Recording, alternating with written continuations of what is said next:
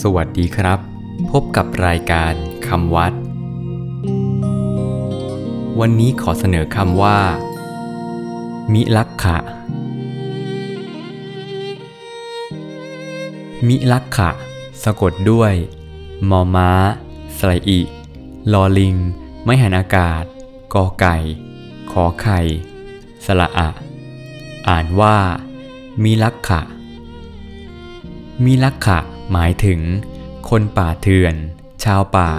ชาวเขา ใช้ว่า มิลักขุก็มี มิลักขะ เป็นคำเรียกเจ้าของถิ่น หรือชาวพื้นเมืองเดิมของชมพูทวีป ก่อนที่พวกอริยกะจะมารุกรานแย่งพื้นที่ บางแห่งอธิบายว่า ได้แก่พวกชนพื้นเมือง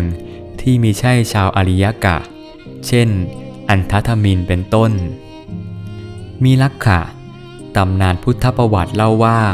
เป็นพวกชนผิวดำ ถูกพวกอริยกะ ซึ่งเป็นชนผิวขาว ยกพวกข้ามภูเขามาจากทางเหนือชมพูทวีป เข้ามารุกไล่ เนื่องจากด้วยความรู้ และความเจริญ จึงสู้พวกอริยกะไม่ได้จำต้องถอยร่นออกไปตั้งถิ่นฐานทำมาหากินกันใหม่ ตามชายแดนที่ห่างไกล ชมพูทวีป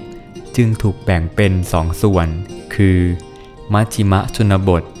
ถิ่นที่เจริญของพวกอริยกะ และปัจจันตะชนบท ถิ่นชายแดนของพวกมิลักขะคำวัดสำหรับวันนี้ สวัสดีครับ